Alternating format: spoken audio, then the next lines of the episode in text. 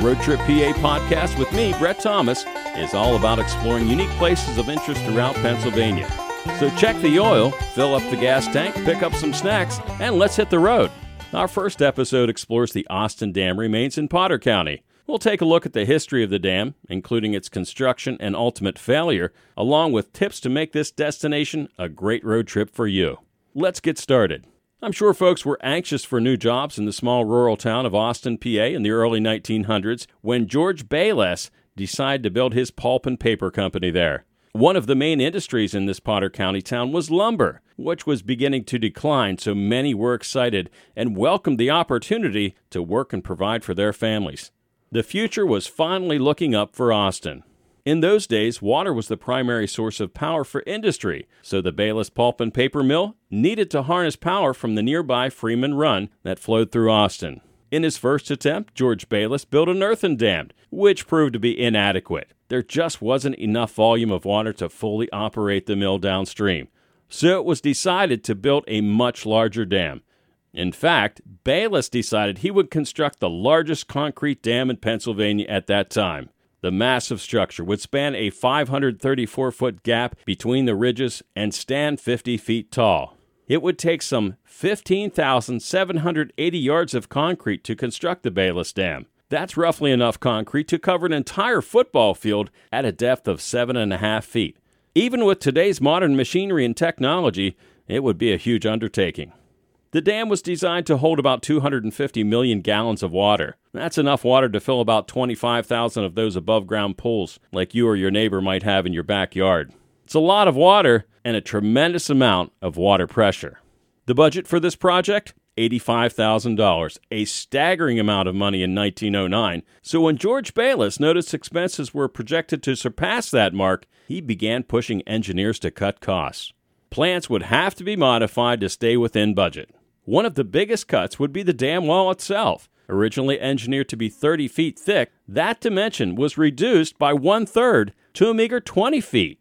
Engineers completely omitted a cutoff wall that was to be poured along the dam wall base, extending beneath the ground surface. This cutoff wall would prevent water from eroding under the dam and lifting the massive structure. Nonetheless, it was cut. Costs were also reduced by using a minimal number of iron rods in the concrete that secured the wall to the rock foundation. Construction of the Bayless Dam was completed on December 1, 1909, and was just $1,000 over budget, coming in at $86,000. In today's money, that's approximately $2.3 million. It was an incredible feat to accomplish in just 7 short months, but was only possible by taking one shortcut after another.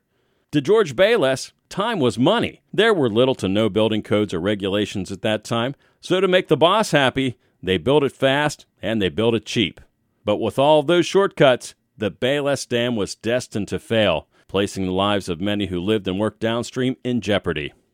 Just a short time later, in January of 1910, about two and a half months after its completion, mild temperatures and rain quickly melted snow in the upstream watershed, raising the water level in the Bayless Dam significantly, and water began to seep under the wall. Remember, they omitted the cutoff wall that would have prevented this problem.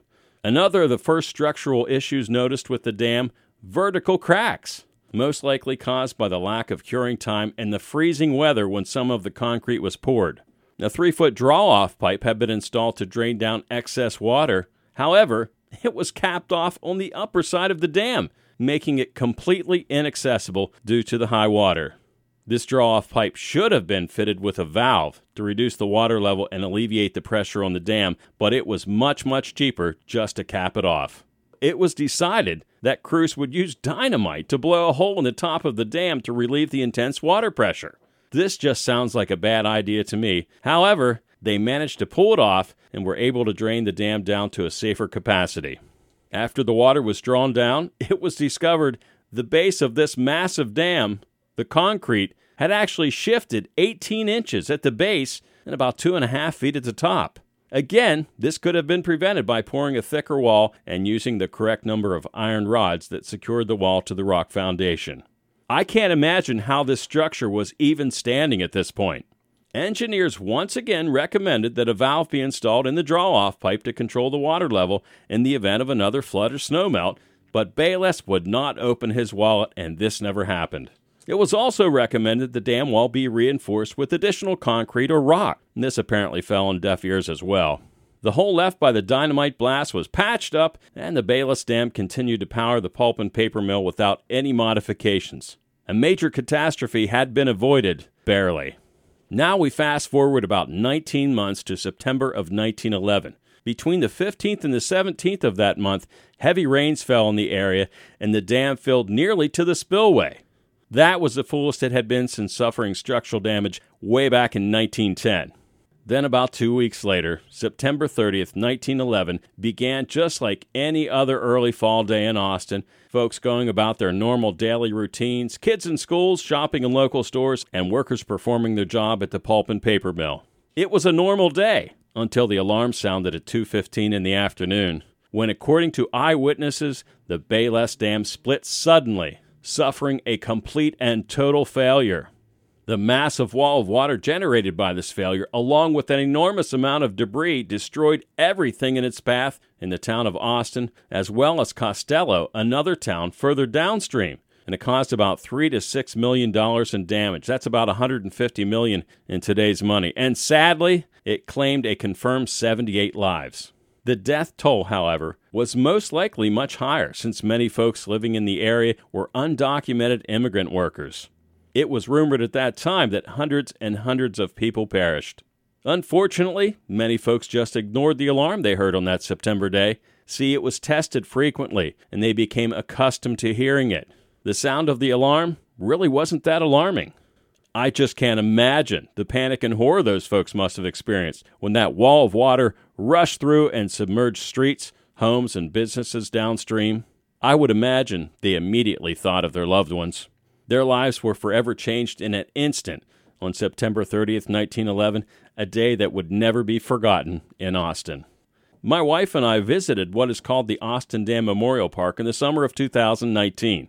We've been planning a weekend getaway to Cherry Springs State Park to see the incredible nighttime skies there. I'll feature that in a future episode of Road Trip PA.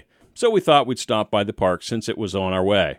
Austin Dam Memorial Park was an awesome place to explore, with hiking paths that meander around the massive remains of dam wall sections. The construction shortcuts I talked about are still evident today the lack of protruding iron rods that should have anchored the wall to the rock foundation, even the minimal thickness of the wall itself.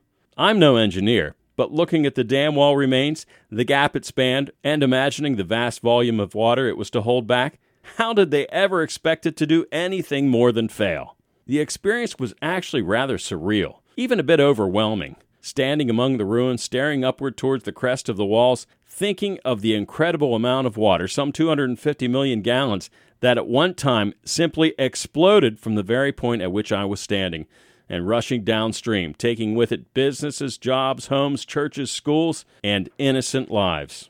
The Austin Dam Memorial Park offers a great lesson in Pennsylvania history and would be a great road trip for you and your family. It offers picnicking areas, hiking and fishing, along with primitive camping.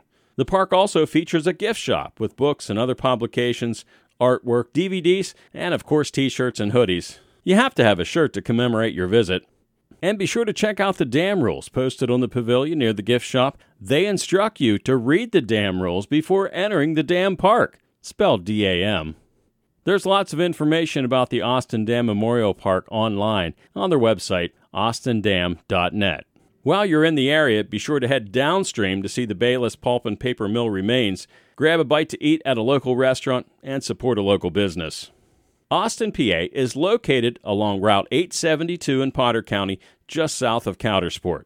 According to my GPS, it's 104 miles or 2 hours and 18 minutes from our studios here in Burnham. I don't ever want to hear you say there's nothing to do this weekend. Take a road trip and explore Pennsylvania. You have been listening to Road Trip PA Podcast with me, Brett Thomas, Episode 1. Until next time, I'll see you on the road.